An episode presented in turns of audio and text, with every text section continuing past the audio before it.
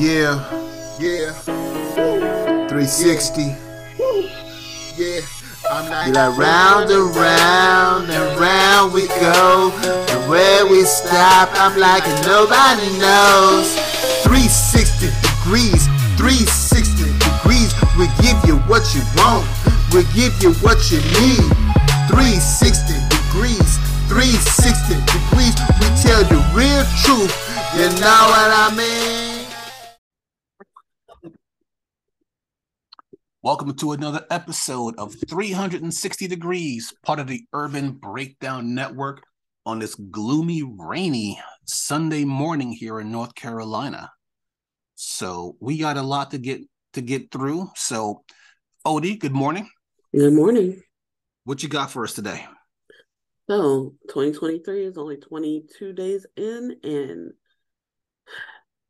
I think something we've all worried about happening is seems to now be happening. Uh, Krishan Rock is pregnant, and she is the former better half, at least for now, as of today, um, the former better half of Blueface, a musician, I guess, even though I don't really know that much music from him. You don't need to. His music is terrible. There was one song that I did like, though. I'm not gonna lie, um, but I can't even remember the name of it right now. But I did like like one song. I, I don't think Blueface has ever rhymed on beat in his entire life. No, it's definitely not an on-beat rhymer. But whatever song he had did have a good beat, so I like that. I could I could fool with it, whatever it was. I just don't remember what it. Oh yeah, was it the Bust Down song? Does he sing that song? I don't fucking know. Anyway, doesn't matter. Point is, um, she claims to be pregnant with Blueface's baby.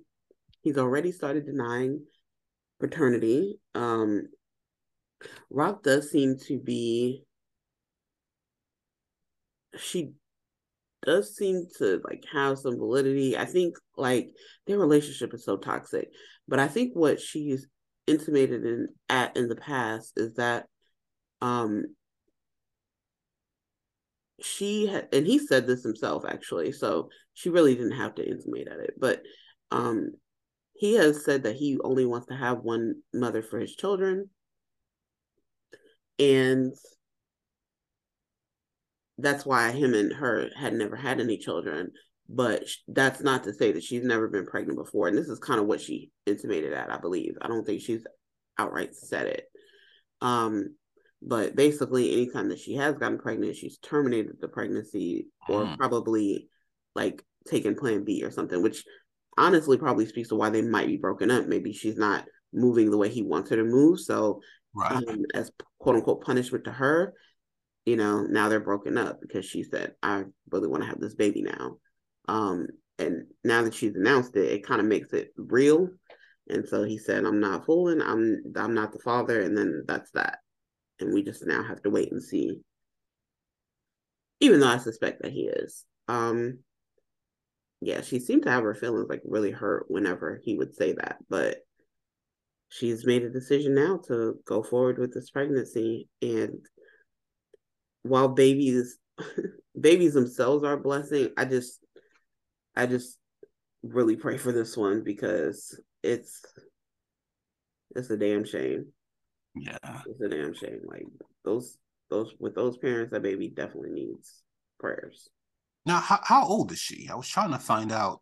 They don't have a lot of information on her. That's a good question. Um, she's they're both young. Um, I think if I had to guess, I'm gonna look up her age real quick. But if I had to guess before I look it up, I'm gonna go go with um twenty-four top. I, I I would agree with you on that. Yeah, I don't think she's any older than that. So let's see. Oh, of course. I don't know what's going on with my connection. Like, I can't connect to certain things. But that's fine. I'm, I'm going to look it up on my phone. So, I'm going to go with twenty-four. He's probably a little bit older. She's actually considered a musical artist, too, if you Google her. But yeah, I, I, I've never I, heard any I've never heard any of her music. I have heard one of her songs. She has a song called Vibes. And it's a horrible song. And she's just like... uh Her lyric, her her lyrical style is just like, she had a line that stuck with me because it was so horrible. She was like, "Yellow is a color, blue is another," because she couldn't find a thing else to rhyme with it. Yeah, and I was just like, and it and it wasn't even like okay, it was like a throwaway line in in the middle of the song, it was kind of like uh, it. It's kind of weird, but no, she's not good at what she does. But you don't have to be good at what you in, at rap to make money anymore. That's uh, we, just for the record, we were definitely spot on. Um, she'll be twenty-three this year. Okay. Um, so she was twenty-two as of last year, so she'll be twenty, oh, okay. twenty-three this year. Oh, she she's younger than I thought she was. Yeah, so she's. I mean, she she seems to be. I guess, you know, she's just doing the thing. I've never been in nothing this toxic as a young person, so I really this is really unrelatable content. Yeah. Um, but good, good luck just for that baby's sake, honestly. Um, they're exposing all their toxicity on that Zeus show. And while look, I like a like I like a lot of messy reality shows and stuff like that, but um, you do have to be very careful with Zeus, like not to get dragged down. You got to take a mental break from them. Like, it's it's draining. It it can definitely be draining. So you just have to be careful. And then, and then Blueface is twenty-six. He just his birthday was just a couple days ago, actually. Mm. I think that yeah, I think that's actually the day she announced it. So yeah. So we'll see what happens in twenty twenty-three. Um, by the end of this year, we'll we'll know what's what's happening with that. So I'll definitely circle back for an update. Uh, so speaking of mess, we have been seeing uh that men are not exclusively capable of having loose lips, um, and speaking on their past conquests. Um, looking, looking, and talking about you, uh, Ergati. But women are too, and often without being prompted, which is weird. Um, at least to Ergati's point, like it was bloggers and uh, not YouTubers, but what is it called? Uh, the people who do the podcast. You know, like it's those podcast hosts that are asking, like, bringing up Ashanti's name every time, and he responds accordingly, even though he's right. The initial reason that they they were asking in the first place, but whatever. Um. So this week, there's two pieces of information I could have done without, but I now know them because, because they decided to overshare. Uh, one is that of Keely Williams from three L W. She's uh, singing that first verse on on uh that song No More. I think it was like maybe their first or second song. I might actually still have that C D laying around. Look, I love that song. I love that video. I wanted to I wanted to live in New York. I wanted to drive the little B M W thing that they were driving. I love that song. Like I, I always thought the video was kind of stupid though, because like um the way it opens is she's uh just like, hey, can you pull over? I just have a bad feeling, right? So it's like, which is weird, whatever. They're supposed to be in New York. If I had to guess the borough, it, I think they're supposed to be given Brooklyn because you see like brownstones and stoops. So she's just like, just pull over, you know, I have a bad feeling. And then you see her get out the car, and then her boyfriend is going into the subway with another girl. And I was just like, oh, okay, that's that's a weird way to introduce the fact that he's cheating, but okay, whatever. But in any case, I still like the little outfits. I like the, you know, they were about my age, so I could appreciate it. I love that song. And, and it wasn't Three Little Women. It was it was a different group whose name I can't think of that I was that, that I have that I don't have this. Oh, okay. I, I looked up the C D and I'm like, no, I don't have this C D. I'm thinking, I'm thinking that there was so many like girl groups. Yeah, there was a lot then. of girl groups. Definitely a lot. Yeah, it's like boy bands are still a thing, but girl oh. groups are not. You know who I was thinking of? seven oh two. Oh, yeah, yeah, no. Definitely have still seven oh two stuff.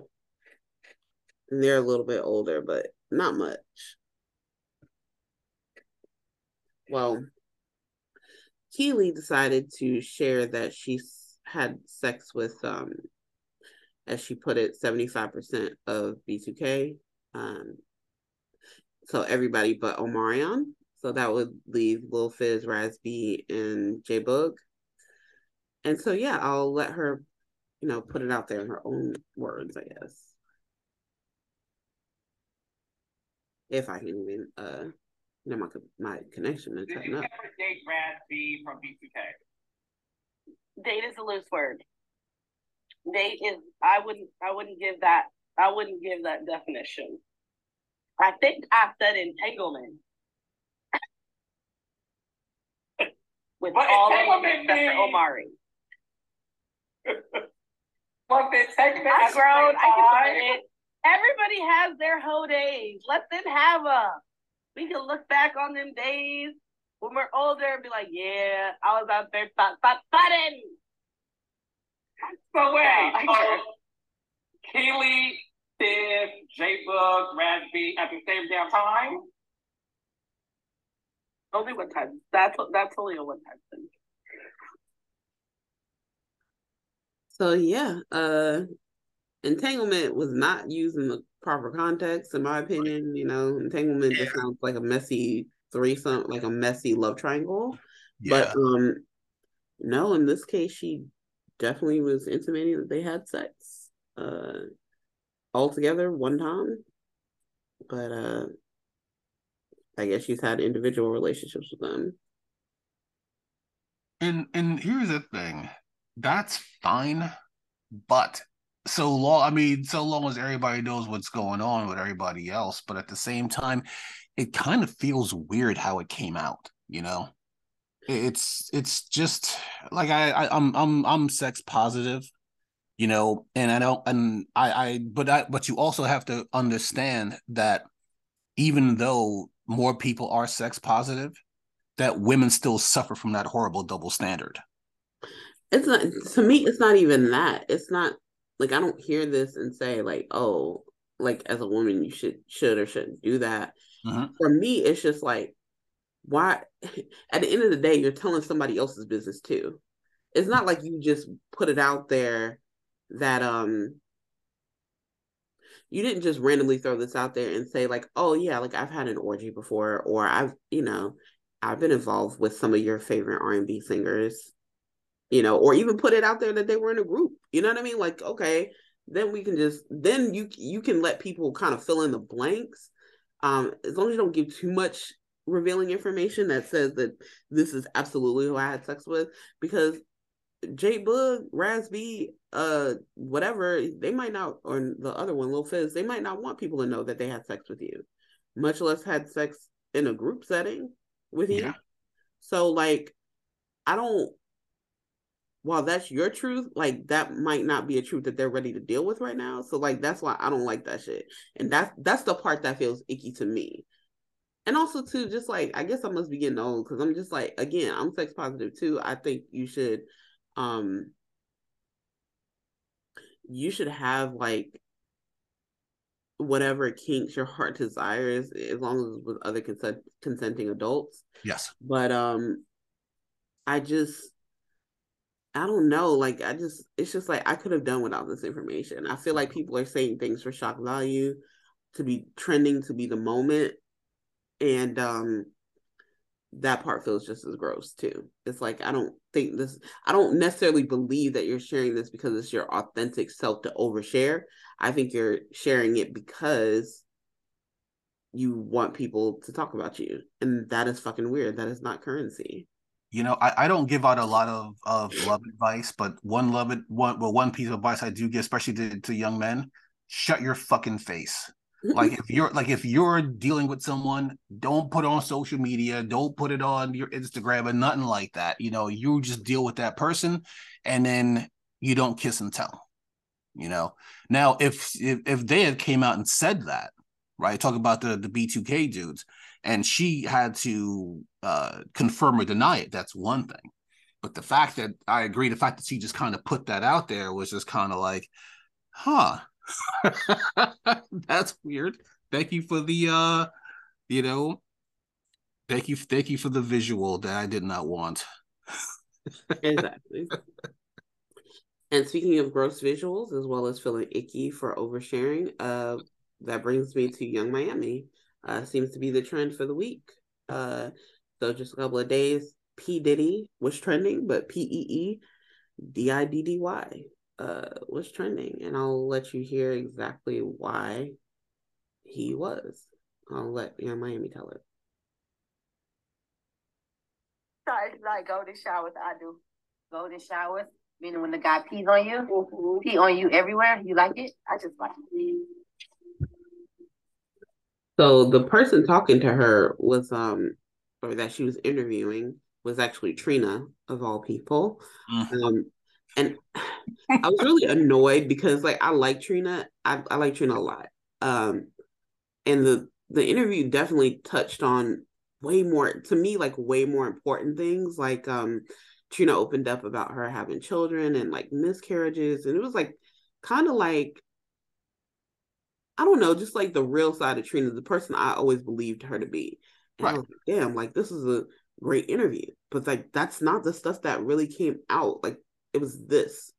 It was this bullshit. And I'm just like, first of all, like, I remember before, like, um, Young Miami might have been joking that she was the next Oprah. But the problem with being a journalist, or any journalist or interviewer worth a worth a damn, is like they focus on the subjects and getting information out of the subject. As an interviewer, you're not supposed to overshadow and become the story yourself. So, like, no, girl, I'm sorry. At this at this rate, you'll never be the next Oprah, because it's not supposed to be about you. It's not supposed to be about you and maybe Diddy. I mean, who's who's to say the one hundred percent that she was talking about Diddy? But let's be honest here, like, I could one hundred percent see Diddy being into that shit. Um,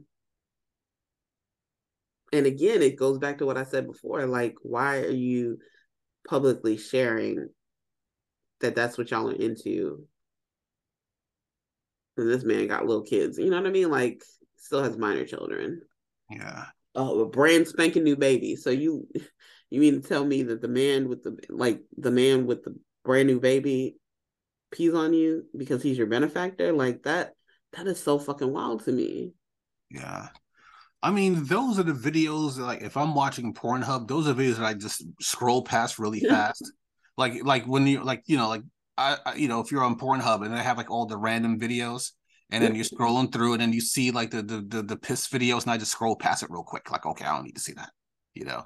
So once again, another visual I did not need to see, you know, or need need to know about. Th- thanks, Young Miami, for, for ruining my day with your nonsense. It's got. I remember. Um, there was a. You ever hear? I mean, it came out years ago. There was a group called uh, Garbage, right? Shirley Manson was the lead singer, and she did that in an interview. And I don't remember if it was prompted or not, but she mm-hmm. admitted that she likes having men pee on her, and people were like, "You're a weirdo." Like, why would you say that in an interview, like a televised interview, that you like when men urinate on you? So I know in the social media scope, we tend to overshare, and, you know, anybody can be an interviewer these days, but Jesus Christ, man, some things you just gotta, you know, I'm not saying you should be ashamed of it. Like, if that's your kink, that's fine. I'm not, I'm not into kink shaming, but it's not, like, mainstream, you know. I, you know what? It's more mainstream that people dress up as, like, in, in leather and whip each other with with with uh, with whips than it is to have people pee on you. So I'm just like, it's not something where it's like, you know, I mean, America shifts. I remember it was a time where tampon commercials were controversial, you know, mm-hmm. but this is something that will just never really be in vogue. It'll never be in style. You know, you're never going to get a whole bunch of women to be like, you know what? Young Miami got men peed on her. Maybe I should try that. No, no, that's that's not going to happen. No, so, but I will say this, though. There's definitely going to be, um, it's already happening, honestly, but women who just say, like, well, if he's paying, I'm playing. And that, to me, is just as dangerous. Like, because this man has money, he can treat yeah. whatever he'd like.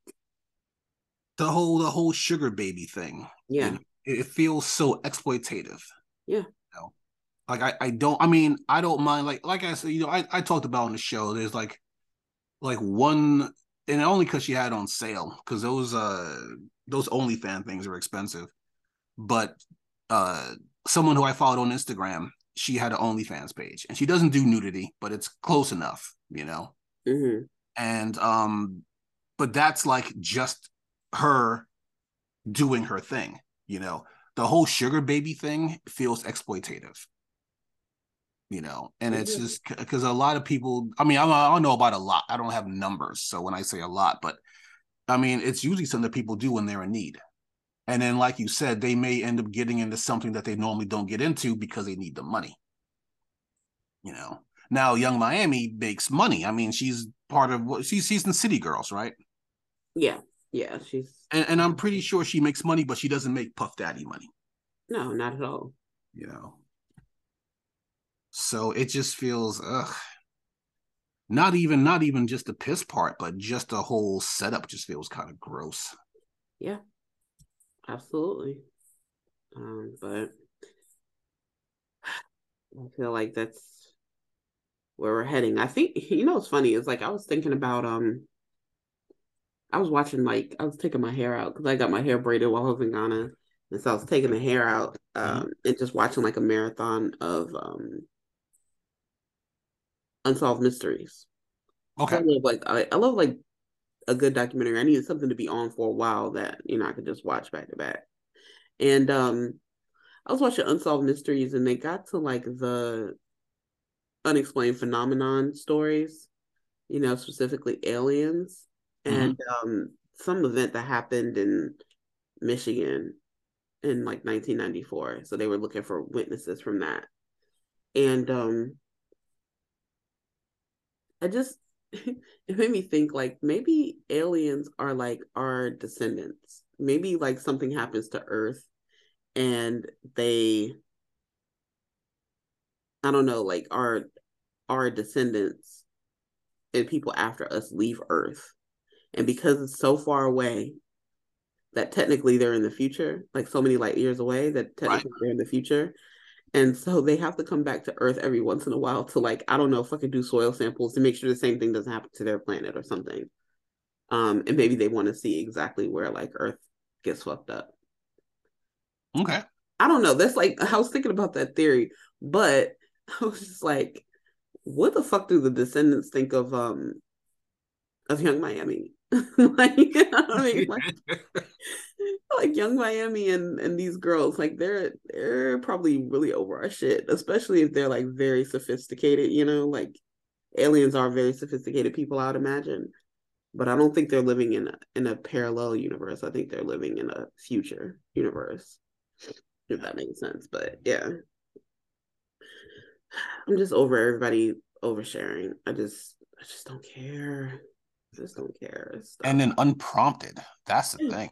Yeah, and then um, by the way, like when when she came out with this, they were playing a quote unquote game, but it was very specific because I'm sure, like, first of all, like if you're playing a game where you draw phrases out of a hat and then you have to take a shot based on whether or not that's true for you. Uh-huh. My thing is like, how do you, how do I know that you didn't just put the same sentence in there? Like, you know what I mean? Yeah. To increase the odds of it. As far as I'm concerned, like none of those sentences were on the card. I just thought it was weird that that just came up, but whatever. Either way, I'm over their, their shenanigans and uh, I'll pass the baton to you. Okay. Okay. Uh, I, I, I will say, speaking of disgusting people, okay, I, that, that's messed up. Me, you know, I didn't mean to say that she was disgusting because of her kink. I'm gonna back. I'm gonna walk that back. But the person I'm gonna talk about is disgusting. You ever hear of somebody named Steven Crowder? Yes. Um. After this week, yes, I've been I've been hearing that name trend. Yeah, Steven Crowder is a, a right wing host. He's he used to be on a, a channel called The Blaze, which is run by uh. Colonel Sanders cosplayer, uh, was it Glenn Beck, and uh, who used to be on Fox News. He was a guy with the with the whiteboard and all that other stuff. And um, you know, now he runs The Blaze. And uh, Steven Crowder was cut from The Blaze probably because they're going through budget cuts over at The Blaze. Because here's, I mean, here's the thing: The Blaze doesn't make any money. It's just basically they just put out all the misogynistic, racist stuff, and then they just get paid to do it by billionaires who want that message spread to keep people divided, right? But Steven Crowder is in an open feud with the Daily Wire over a fifty million dollars contract offer, right? So I'm going to do a little bit of reading here. This is from rolling stone dot com. In a video posted to his YouTube channel, Crowder described a period of free agency following his departure from The Blaze in December. The host lambasted proposed contracts he received from parties he refused to publicly name, which would require him to actually make content and drive revenue for the company. At no point did Crowder specify the monetary value that had been offered to him, but it didn't take fans long to analyze context clues and redactions from screenshots Crowder displayed and deduced that the contract Crowder was torching had been offered by the Daily Wire. Crowder, Ooh. who had been previously lambasted, who had, oh, I'm sorry, who had previously lambasted N F L quarterback Colin Kaepernick for comparing the league's contracts to slavery, complained that the proposals floated to him, like the one from the Daily Wire, were essentially slave contracts. Will Sommer of the Daily Beast pointed out on Thursday in November, uh, around two months after the Daily Wire offered Crowder a fifty million dollars contract, the host publicly supported Kanye West's claims that Jewish talent executives control the entertainment industry through exploitative contracts. Ben Shapiro, the founder and editor of the Daily Wire, is Jewish. Crowder particularly took issue with provisions in the offer that would penalize his compensation if the show face advertiser boycotts or a loss of revenue that the company could not replace within a period of ninety days. He said, he said if this show had to be advertiser-friendly on YouTube, well, those guidelines pretty much read, don't say anything offensive ever, said Crowder, who had been demonetized on YouTube. He also encouraged fans to sign on to his new email list and promised to aid in building an independent network for conservative content creators. The problem with someone like Steven Crowder is that Steven Crowder's never held an actual job in his life. Steven Crowder's thirty-five years old. He had his, you know, he's had his own, uh, his own show that his dad, I don't know if his dad produces or his manager or, or some dumb shit. He was a stand-up comedian for years. He worked on Fox News for years, and he worked for The Blaze for years, right? So he's never had an actual job, like an actual nine to five job that I could find. I mean, granted, I looked on his Wikipedia page and it, uh, you know, like it's funny when people say, well, Bernie Sanders never had a real job in his life. Of course he did. He had a shit ton of jobs before he became a politician. Not to mention he was, uh, oh my gosh, I'm having a brain fart on what, an, an organizer. Yeah. You know, but people just hear one person say, I decided to look it up. And I'm like, well, maybe Steven Crowder worked at The Gap for a summer or something like that. Nope. Couldn't find anything about that. Just with Fox News, stand-up comedian, and then his his uh, his podcast, right? Now, here's the thing, okay? The Blaze is backed by billionaires. The only reason why they like Steven Crowder is because he's misogynistic, racist, and bigoted, right? You know, he's anti-trans, he's, you know, pro-life, all that other mess. And that's their message that they project. Now, The Blaze has never been profitable. So right-wing billionaires... Like Peter, I don't know if Peter Thiel supports The Blaze. Don't quote me on that part. But Peter Thiel is a right-wing billionaire, and he supports a lot of stuff like this. He just throws money at them because he can, because he's worth billions of dollars, and he's a right-winger, and he wants to spread that message. But on its own, The Blaze will never be, be profitable. So Steven Crowder is not used to actually having to be profitable. Because all these plays, like YouTube is big. Like, you know, I mentioned last week, all my favorite content creators, like when I watch like movie reviews, like Weird Movies with Mark or Horror Geek and stuff like that, they're trying to get off of YouTube.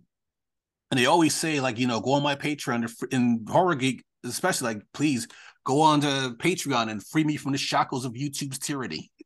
Because they just censor stuff in a moment, you know? So, but here's the thing, you know, kind of like my, you know, when I when I bitched about my being banned from Facebook last week, it's a difference between, you know, having a meme from a movie, right, and being a uh, and being anti-trans or anti-gay or anti-black or anything like that. You know, there's a huge difference between that. Mm-hmm. You know, and people like Alex Jones had to ruin people's lives before he was eventually removed from these platforms. So it's definitely not spread the same way. But the fact that he's mad about these contracts and then taking it out publicly means that he just does not know. Like, he's someone who loves capitalism, but he doesn't know how it works because he's never had to, because people just give him money. He doesn't he doesn't know how demonetization, demonetization works because he's never had to worry about that, because Glenn Beck writes him a check and he goes out and he has diary of the mouth on his microphones, and then they just give him money. So now when he's in a situation where, hey, if you get demonetized and we can't recoup that money, it comes out of your compensation, he starts crying like a little bitch. And Cenk Uygur from Young Turks pretty much, you know, he was like, look, I hate both these people. I hate Steven Crowder and I hate um, Ben Shapiro. But Ben Shapiro's correct. You know, put it like this, Odie. Have you ever, you don't have to answer if you don't want to, but have you ever gotten a non-sufficient funds fee from your bank? Thankfully, not recently, but yeah. Yeah, I mean, it's been decades since I've gotten one, but I've gotten them before, you know, back in the younger days when money wasn't so plentiful. Not that it's plentiful now, but you know what I mean. But, um, well, before I learned how to how to use a spreadsheet to budget myself. This is back in the check cashing, uh, check cashing place days, you know, before I realized, oh yeah, just deposit money right into my account and I could keep total track of it, you know. But, um... if you, let's just say something for your car note, right? And this is this is a weird example, but I want you to bear with me. If you send a check to your company where you pay your car note, and that check bounces, right? Mm-hmm. The bank charges you a fee for bouncing the check. And then the company will give you a fee for bouncing the check. Right. Why are you getting two fees? Because here's the thing. The bank charges the company money for bouncing the check. And then the company says, hey, it's not my fault that check bounced. I'm going to pass that on to you because you gave me the bad check. So you get charged twice for a, for a bad check. So in other words, if you do something that costs the company money, they're going to try to recoup it. And this is just a matter of, hey, you know, you're paying a car note and you wrote a bad check. So imagine if they're paying you fifty million dollars, twelve point five million dollars a year over four, it's a four-year contract.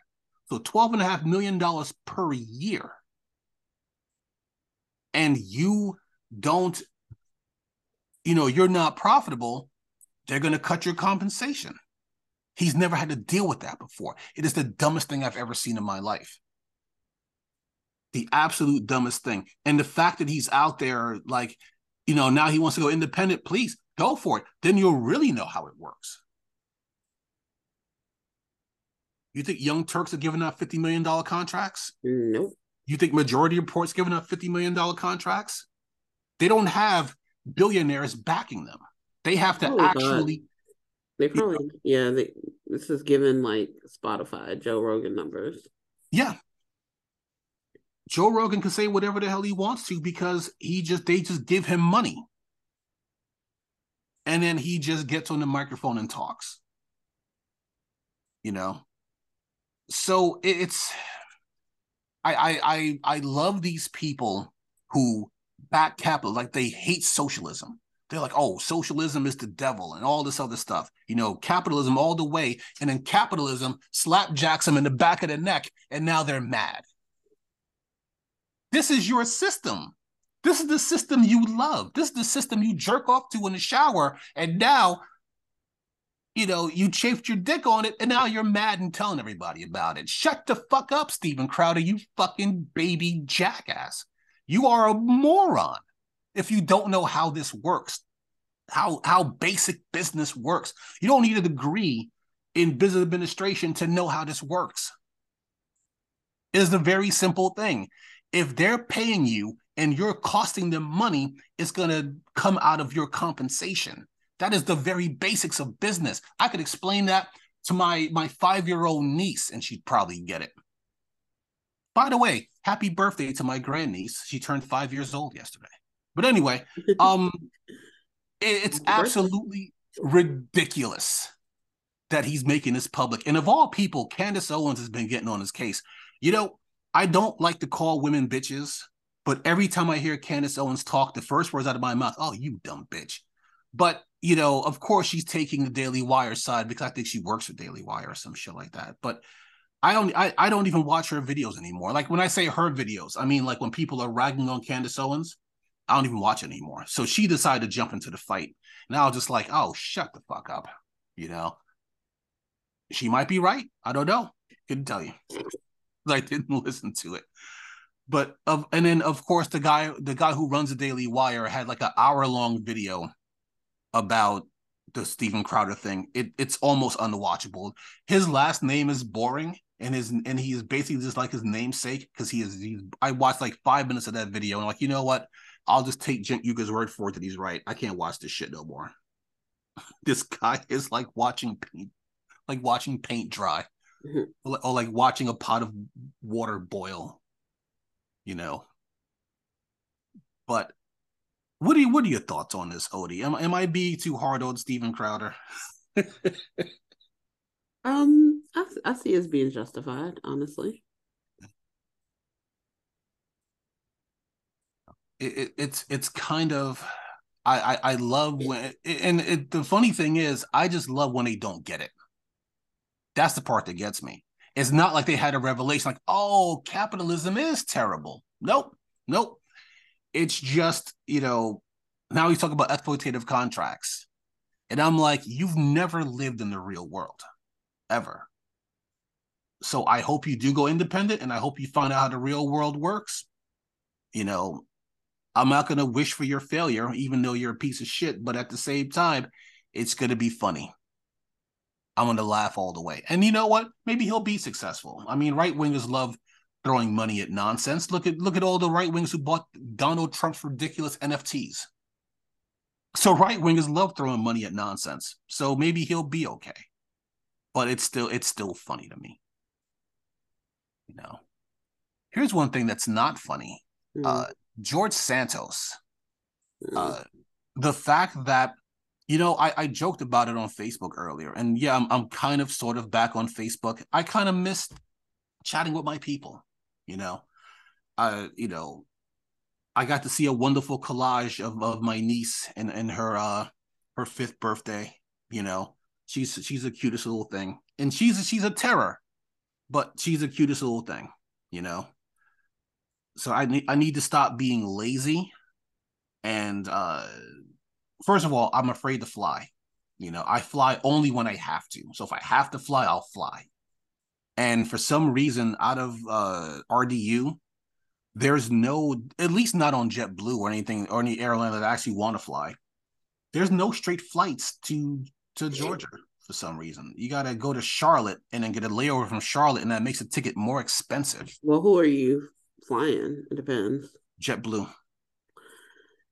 Yeah, so if you want to fly directly to Atlanta, that's Delta's hub. So you would okay. definitely want to fly Delta. Your chances would be better for that. Okay. Um, also, I would say, mm, never mind. I, I would take that suggestion off. If you're, I would say if you're if you're flying a lot more and you kind of know how to navigate, mm-hmm.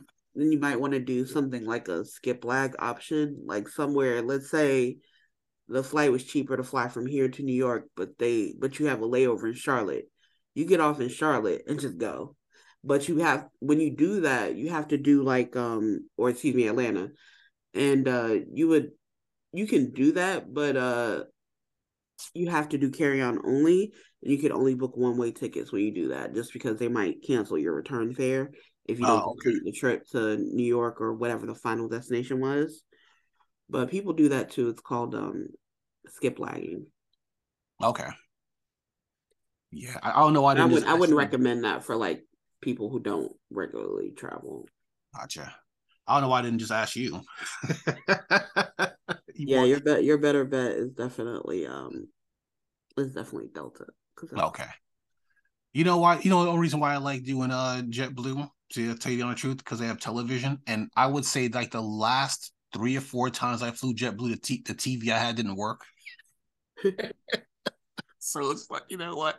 I may as well just fly Delta. I'm never flying. I'm never flying Southwest. Jesus Christ, that's a whole. That's a whole nother episode. Yeah, no.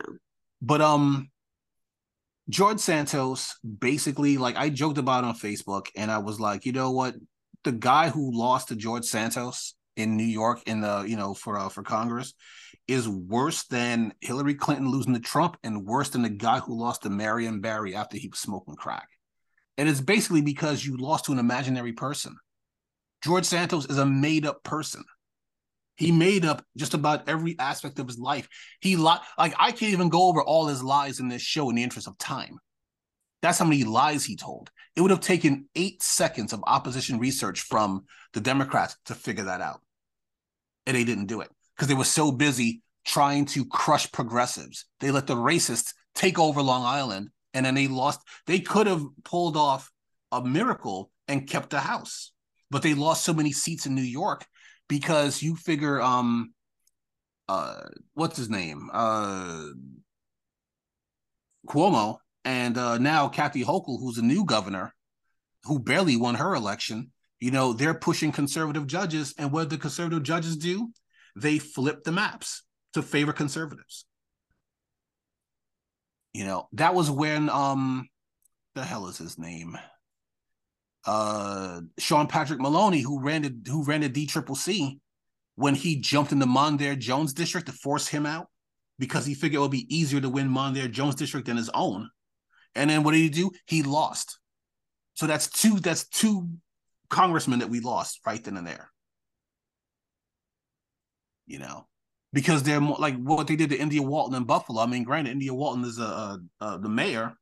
But when she won her primary, and she was she was openly as a uh, she ran openly as a Democratic socialist, and she won. She beat a sixteen-year incumbent, and the Democrats cooked up, along with Republicans too, cooked up a um uh, a write-in scheme to get Byron Brown back as uh back as the mayor. Buffalo is one of the poorest cities in the United States for. for almost twenty years. And Byron Brown was mayor sixteen of those twenty years. But Democratic leadership is just absolutely horrible. And the fact that they couldn't see through this guy is ridiculous. So the latest, the latest few things that came out about George Santos, first of all, he was going by another name called Anthony DeValder, right? So there was a veteran who came forward that Anthony DeValder, that's what he was known as then, was running some sort of pet charity. He was he was homeless, pretty much. And he ran a, uh, hmm. he had a, uh, talking about the veteran, I should say. The veteran had a service dog, right? And the service dog ended up getting a stomach tumor. So somebody said, hey, I know this guy, Anthony DeValder, he runs like uh, pet charities. So they set up a GoFundMe account. The dog's name is Sapphire. It's a pit bull, right? And they ran a, a GoFundMe, and they raised three thousand dollars to help this dog uh, get their get its stomach tumor operated on. But then they said, uh, DeValder, I'll just call him DeValder for the rest of this one, said, hey, I know a guy in, uh, in Long Island, you know, he could probably do the surgery for you, uh, you know, for a good price. So they go all the way out to Long Island. And come to find out, the guy, you know, analyzes the dog and says, well, you know what? The tumor's inoperable, which is probably a lie, but I don't know that for sure. And then after that, he was like, well, you know what? If the if the tumor's inoperable, then uh, I'll just give the money to another dog. And then he just vanished with the money. So he literally used this guy's dog to raise money and then just sent him to his fake guy and then stole the money. You know, he lied. Santos, I'll just go back to calling him Santos now, lied about his mother's death. He told reporters that his mother died on September eleventh, right? What? Then they found out. Wait, he, he died on, wait, because of September eleventh or just on September eleventh, two thousand one? Well, like, here's the thing. He was saying that she died when the Twin Towers went down. That, wait, that she, see, and that... Yeah, that's like some Trump shit, like to say, because you can. Yeah. Just be like, that's like, you know what I mean. Like, just because you have a family member that dies on that day, it doesn't necessarily mean mm-hmm. that they died. from that, and then when you yeah. try to hold their ass to the fire, they can later come back and be like, well, I never said that they died from nine eleven. I just said that my mom died on that day. Yeah, she died of cancer, but it's unrelated. Yeah. You know what I mean? Mm-hmm. But you just do that for attention. Yeah. And then he had the nerve to say that, like, when they found out that his mom was, you know, that she didn't die on September eleventh, he was like, oh, no, no, no. Well, she died from, in, you know, she was there, but she died from inhaling all the, the dust from uh, September eleventh, which was a real thing. All those first responders got sick because a lot of that stuff they were breathing in was just ground up uh, fluorescent lights. Mm. And it gave them cancer. There was a huge thing about it because all these firemen were dying of cancer, and uh, the Republicans were holding up treating them because they said it was too expensive. Jon Stewart had a whole thing about it. Like, yeah. Jon Stewart was, um, he, he championed them. Yeah. And they finally got them, they finally got them the money, you know? It was, it was absolutely ridiculous. But then, you know, because then he said, uh, because his mom actually did die in twenty sixteen. And he, and he was saying it's because of health complications from September eleventh. But then they dug a little bit deeper and they found out, oh, um, his mom, you know, they're, you know, they're originally from Brazil, that, oh no, um, she was never in the country on September eleventh. So she was denied a visa back in ninety-nine. And September eleventh happened in two thousand one. Later. So she was never in the country when September eleventh happened. Mm-hmm. So so unless that... Well, uh, no, because what, what happened was the particles floated and made its way down to Brazil. Yeah. And that's how she died. That's what happened. Yeah. And went right down her throat. And then killed her fifteen years later. Yeah. Uh, this guy lies about everything. And what did the Republicans do? They gave him committee assignments. So you would think that they would just ice him out and then let him, because I mean, even if he were to leave, they would still have the majority. Right? Even if, even if they left and a Republican and a Democrat took the seat, they still have the majority. What did they do? They gave him committee assignments. So the fact that, because the Republicans are not interested in ethics, they are interested in power. So long as they hold power, they don't care who holds the power. Just, why do you think all these evangelicals lie to themselves and say that Donald Trump is the most religious president ever? The funniest thing is that somebody asked Donald Trump to, to say a Bible verse, and he said uh, one of his favorite was was two Corinthians. He meant to say like Corinthians two chapter or whatever, but he just said two Corinthians, you know, is the first thing that popped into his head. You've never seen Donald Trump at church. You've well, never seen Joe, Donald I've Trump. I've seen Joe Biden in church, and that was that was hilarious this week. Joe, he was mesmerized by all the Negroes. Basically, he was probably look. He's probably looking to see if Corn Pop was there. But I mean, eh, whenever a Republican talks to you about ethics and morals, like, just tune them out because they don't mean it. They don't mean a word of it. All they want is power. So as long as somebody with an R next to their name is holding that power. Now, the only time that they'll turn on them is if they see the light. I'm not going to go over the whole story again in the interest of time, but when Bernie Sanders was finally able to get into Congress, right, it was because his opponent was a right-winger, and he was like, had an A-plus rating with the N R A. But then he had a town hall meeting, and he got to talk to people who were affected by gun violence, right? Mm. And then it, it changed his heart. So he was against assault rifles now, right? And the N R A turned on him. And they then they they backed Bernie. Now, they didn't give Bernie money, but they they were they telling people, yeah, yeah, they were telling people like, you know, Bernie's a good guy. This guy is a traitor, and, you know, vote for Bernie. And then when Bernie got into office, they tried to set up, the N R A tried to set up a meeting, and he was like, yeah, I'm busy, bye. He wouldn't talk with them. Because Bernie was support, like, bye. Because Bernie was like, what am I going to do? Rag on this guy? We want the same things. I want an assault rifle ban. So if he's saying he was an assault rifle ban, what am I going to do? I want one now because he, no, I'm just going to keep my mouth shut and let this play out. And that's exactly what he did. And that's how, because he had tried a few times to get into Congress and he didn't win. And it figures the N R A helped him get in because the other guy finally had a heart. You know, as soon as you do something that's good, then the Republicans will turn on you. Now, here's the thing. The only thing that may get George Santos iced out by the uh, by the Republicans is basically because at one point he was also a drag queen. Mm-hmm. Now, we all know that Republicans hate drag queens. The drag queen story hour, they're boycotting them all across the country. And George Santos was a drag queen at one point. And you know what? There's nothing wrong with that. You know, but if you're a Republican, they think that you're evil if you just like to, you know, wear uh, wear fishnets, you know, and wear a bra and dance around. Who gives a shit? You know, what you do at your Saturday night has nothing to do with me, you know. And I'll say one thing. I've seen some commercials for those drag queen shows. Not that I'd ever become a drag queen, of course. They look like they're having a time of their lives. Brunch, brunch is always a good time. Yeah. Brunches. And yeah. honestly, one of my favorite movies is The Birdcage, um, the version with Robin Williams. That was a great movie. And Nathan Lane. I that love that movie. Funny as fuck. I, wa- I definitely watch it every time it comes on. Um, and when we went to Miami uh, a year ago, like we stopped over in Miami for um on our honeymoon.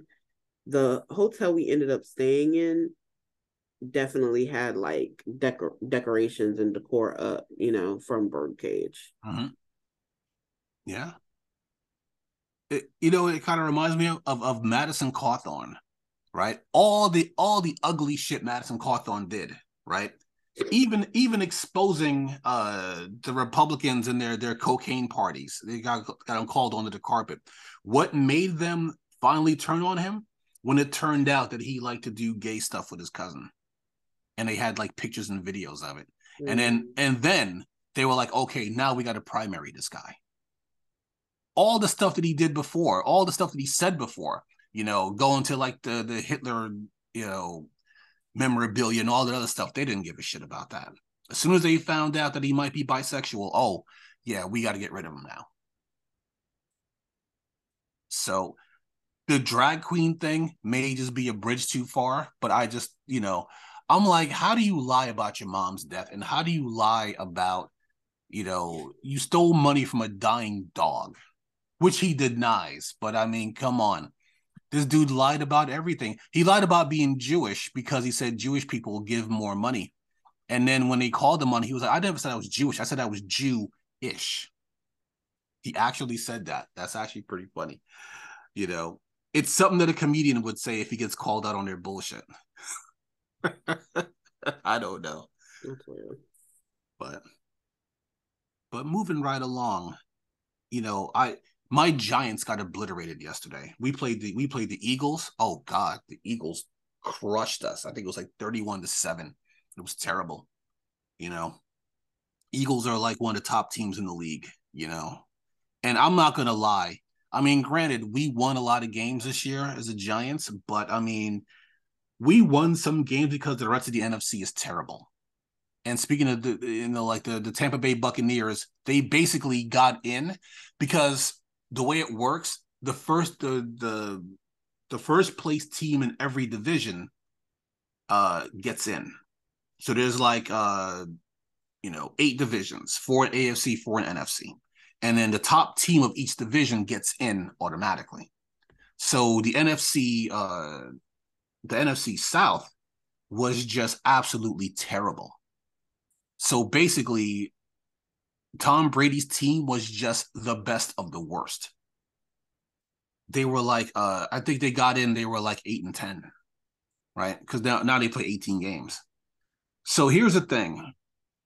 Tom Brady, like when they got in and they were eight and nine, right? They had clinched the division because the other teams were so terrible that they couldn't catch up, right? So for week eighteen, they didn't really have to, uh, they didn't have to play, right? They could have just, uh, or week nineteen or whatever it is, He could have just, because it's customary that if you clinch the division and you're not jockeying for position, you could just, they just, they just rest their starters, right? So Eagles played because Eagles had the Cowboys on their tail. And usually if you're the top team, then you get like home field advantage throughout the playoffs. So there, so they played, right? To, to keep that spot. But dude, you're a wild card team. You didn't have to do that. And Tom Brady played because he played so that he could break a record, a personal record of the most completions in a season. So he did uh, four hundred eighty-six completions, right? You know who held the record before that for completions? Tom Brady. Yeah. So he, he did it to break his own record. There was no reason for him to play. How much of a selfish piece of shit do you have to be to do some shit like that? Because, and the reason why I say that, not because I care about Tom Brady, but let's just say that um, it didn't matter because they got they got crushed by the Cowboys that next week. But let's just say he got hurt in that game and couldn't play. And let's say they had a legitimate shot at winning, which they didn't, but let's say they did. Why would you do that? And what coach would allow you to play? That's how much clout he has. Because normally the coach would just be like, sit your dumb ass down, Tom. We need you for these playoffs. We're not trying to have you hurt in a game that means absolutely nothing. But the uh, but these coaches just, like Tom just has all that clout.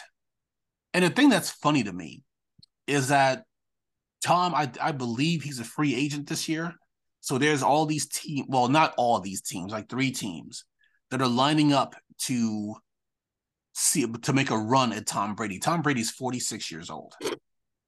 Here's my thing, okay? And I'm going to be a bastard about this. If your team needs the services of a forty-six-year-old quarterback, disband the team. The team doesn't need to exist anymore. Your team is your team is beyond garbage. If you need a, if you need a broken down, rickety, forty-six-year-old quarterback to, to have a chance. And then you got to pay him like tons of money. It's not like Tom Brady doesn't have, it's not like he's some broken down pro wrestler like Ric Flair who spent all his money and he has to wrestle at sixty-three years old because he doesn't have any money because he spent it all. In one of the documentaries, they said if Ric Flair earned a million dollars in a year, he spent a million five.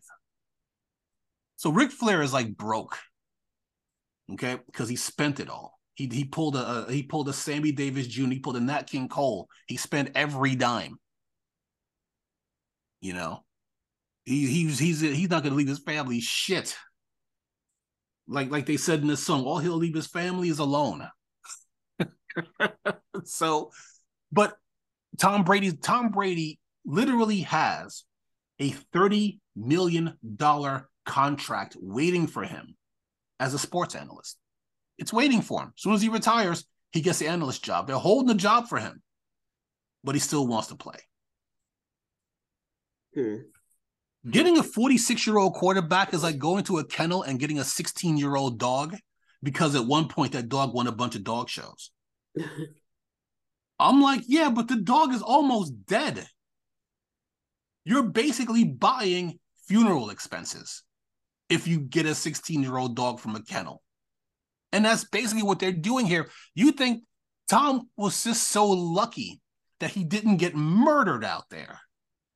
You think that some linebacker doesn't want to fuse Tom's ribs together or turn his insides into, into plum jelly? Like, are you kidding me? He's lucky that didn't happen to him out there at his age. I don't know. I, I don't get it.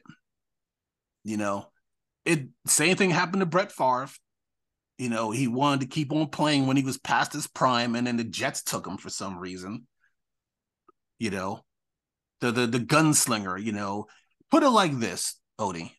I don't know how much I don't. I don't. You don't watch football, right? Mm-mm.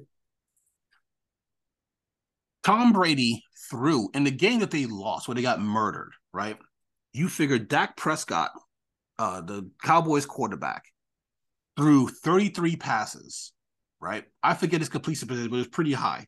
He threw thirty-three passes threw for three touchdowns, no interceptions, and he ran for a touchdown, ran for another touchdown. So he scored like four touchdowns. But Tom Brady threw sixty-six passes, exactly double what Dak threw. He threw sixty-six passes, and he scored two touchdowns and threw an interception with sixty-six passes. That is ridiculous. You think you want? You think you, you think that that team has a shot next year? They'd have to revamp the entire team. If your quarterback has to throw sixty-six passes, that means you ain't got shit else going on. No running backs, no nothing. It, it's it's it's funny how much of a stranglehold Tom Brady still has on on the league. Mm. One of my friends lost his fantasy football uh, game against me because he started Tom Brady. Now, in his defense, he had Jalen Hurts, and, un, and no pun intended, he was hurt that week. Right? Tom Brady was his backup, so he put Tom Brady in the game, and Tom Brady only scored like six points. Usually a quarterback in fantasy football, depending on the scoring, they're probably they're probably usually good for between eighteen to twenty-five points. And he only scored seven. Because he's, he's, he's past his prime. He's done. Has nothing to do with the offensive coordinator who got fired. It has to do with the fact that he's done. He's forty-six years old. Do I need to drive you to the glue factory, Tom? Do I need to do I need to give you the old Yeller treatment? Take you out in the back? Or be like, hey, come on, boy, we're going hunting. Do I have to do you like, like Fredo and Godfather two? Hey, let's go fishing. And that's just like give you a- to me. It's like I don't understand, like not going out on top. I always I always think that's weird when people, especially athletes, just it's like, I know you can retire, just go out on top. He should have retired when he won the Super Bowl a couple years ago. So they, you know, he was with Tampa, he was with Tampa Bay, and then they won the Super Bowl, and he should have went out on, and then, you know, he he rubbed it in Bill Belichick's face that he still had something left, and then he should have retired. But he came back, and then they lost in the playoffs, right? Um, they lost to uh, the Chargers, I think. And then, no, not the Chargers. I'm sorry. Um, damn it, what team? You know what? I'm drawing a blank here. But they lost in the playoffs, and then they got obliterated this year, right? I will say this. If, if the Carolina Panthers didn't give up Christian McCaffrey, They probably could have. They probably could have taken over for. Um, they probably could have um, pulled it out and won the division. But I know they're rebuilding. I know McCaffrey gets hurt all the time, and he's playing today. He's on San Francisco now, and they're playing Dallas today. And I don't know, man. Christian McCaffrey's not playing with these people. He's gonna start. He's gonna start running people over like a like like like a Tesla on on autopilot. So it's it's gonna be a, but then again, I'm not gonna count the Cowboys out. I mean, Dak Prescott's been sporadic, but when he's on top of his game, he's he's hard to beat. So it's gonna be a good game either way. But I mean, Tom, just just fucking retire, man. It's done. Jesus Christ, we don't need you anymore. We we have new stars now. Okay, the world doesn't revolve around you. Go home. Go home so your kid doesn't have to. The only way your kid, what they, they did that on the um on the Onion, like Tom Brady's kid has to buy a new copy of Madden just to be able to see his dad. You know, go home and hang out with your kids, you fucking deadbeat. Jesus Christ. But I wanted to end on something positive today. I try to end on something positive because you know me, I, I go off on my old man rants. Um, Songwriters Hall of Fame. Sade, Snoop Dogg, and Teddy Riley are all being inducted into the Songwriters Hall of Fame. I've been a fan of Sade for many years. Their first album came out. I keep forgetting how long ago their first album came out. Jesus Christ. Came out in like eighty-four, I think. Mm. Uh, you know, um, and then uh, I think they're working on new music now, you know. But Sade is timeless. She still, uh, she still got the voice. She's still gorgeous, you know. And she's, uh, you know, she's being inducted into the Songwriters Hall of Fame. Teddy Riley, his resume is extensive, not not just as a songwriter, but also as a uh, as a producer. You know, he produced a lot of stuff. I mean, I knew Teddy Riley from the whole New Jack swing thing. You know, the the New Jack sound. You know, he helped. Uh, I mean, he was instrumental in Heavy D's career. Like, um, uh, I think it's Heavy... that whole New Jack swing era, anyway. Oh, say again. It's like just the whole New Jack swing era. Yeah, yeah. Of course, you know he was. Uh, he was with uh with Guy with um. Mm-hmm. God, what was his name? His name was just on the tip of my tongue. Aaron Hall. Aaron Hall. Thank you. You know, and then of course with Blackstreet, mm-hmm. uh, he did four albums with Blackstreet. Uh, I didn't know he did a fourth album with Blackstreet because I know he did. You know, there's the self-titled, Another Level, and then Finally. I'm pretty sure I have one of these Blackstreet albums. I'm pretty sure it's the first one. Whichever one had No Diggity on it, I'm pretty sure I have it. Yeah. You know. That was when uh, Dave Hollister. I th- Shit, was Dave Hollister still with them? I'm not sure. I think so, though. Yeah. Actually, no, because, yeah, No Diggity, he was, Dave Hollister was gone by No Diggity. How much I do remember. So, so then it was, it was probably on the second album then. Maybe. Wait. What year did No Diggity come out? Hold on a second. Like nine, I'm gonna guess. I'm gonna put that while you look it up. I'm gonna put it out there as ninety-six or ninety-seven. And the only I I definitely remember that because it was playing like in my middle school dance dances. Yeah, it, it came out. It came out in uh ninety-six. It came out on the second album. There you go. So, but um, I did not know that Snoop Dogg had so many albums. I really didn't. You well, know, are you counting the gospel one too? Because you know he did that one for his granny. And he did a reggae album, which actually yes. did at least on the on the reggae charts. It actually did pretty well. But and this is this is reading off of Snoop Dogg's stats off of um uh, Wikipedia.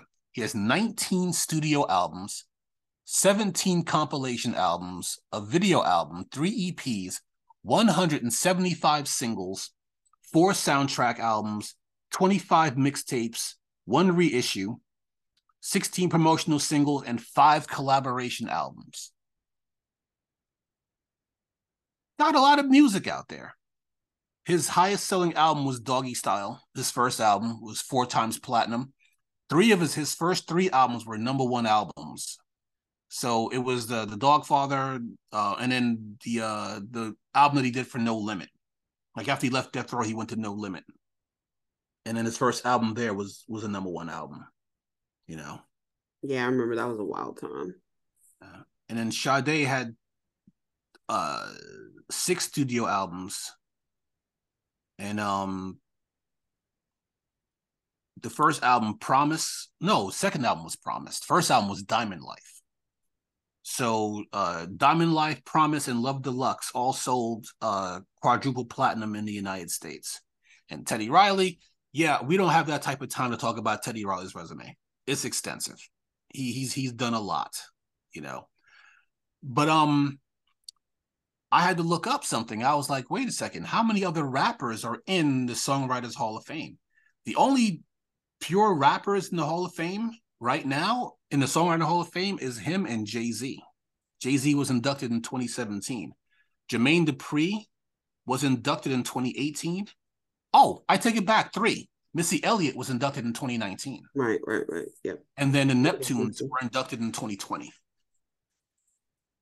You know, I know I know the Neptunes came up because of the whole Khalees thing. You know, the whole the whole sample controversy.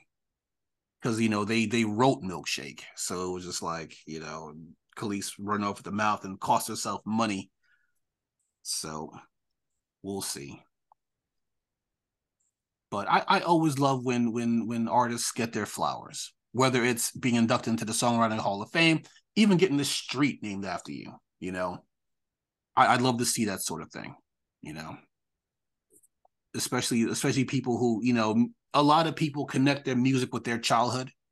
You know, I remember when I was in high school, we had, uh, I didn't, I don't know why I didn't do this before I was a senior, but our school had a radio station. So, and I joined up in, in, in my senior year, I was a D J on a radio station. And um, there was a, um, a young lady, uh, you know, a student. Every time that she did her show, it was all Sade songs because she was such a huge fan. So, okay. you know, it was all Sade music every single time. And then they were trying to tell her, you got to play something different. And she was like, okay. And then the next playlist would just be all Sade. So, but Odie, what are, what are your final thoughts? Final thoughts. Hmm. It's twenty twenty-three. Be your authentic self.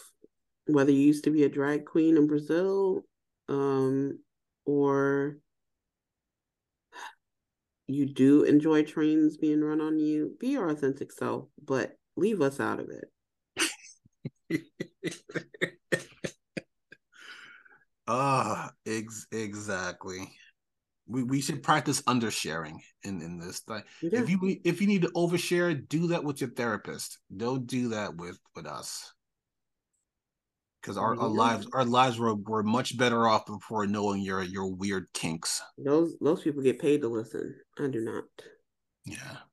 You know, Patton Oswalt had a joke many years ago, and he said, whatever your um whatever your your weird kink is, something that you that you never tell anybody, you told someone in like in, in strict confidence what your what your kink is. He said in, in England, there's a magazine dedicated to that. And, and funny enough, he was talking about a magazine that he saw when he was in England called Piss Drinkers. And then he found out, like, when he was looking at the issue, like, you know, the issue number is a twenty-year-old magazine about people who actually drink pee. So, you know what? Maybe, maybe, uh, maybe she'd be better off in England. They accept that stuff more there. Maybe, maybe she can get an article in that magazine about having a Puff Daddy pee on her, I guess. I don't know. Okay, I didn't want to end on a gross note, so I apologize for that. Whatever. Yeah. But uh yeah uh spread the word, you know, share share your podcast with our you know, share our podcast with your friends. Just tell them, hey, if you listen to it at work, just listen to it with headphones on. We're not trying to get you fired. You know, so but everybody have a have a a, a wonderful uh, a wonderful Sunday and enjoy your week. All right, see you later, guys.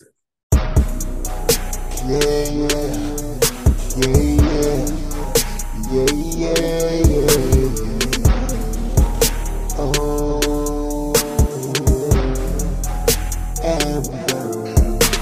belong here with cheese that's breakfast in bed.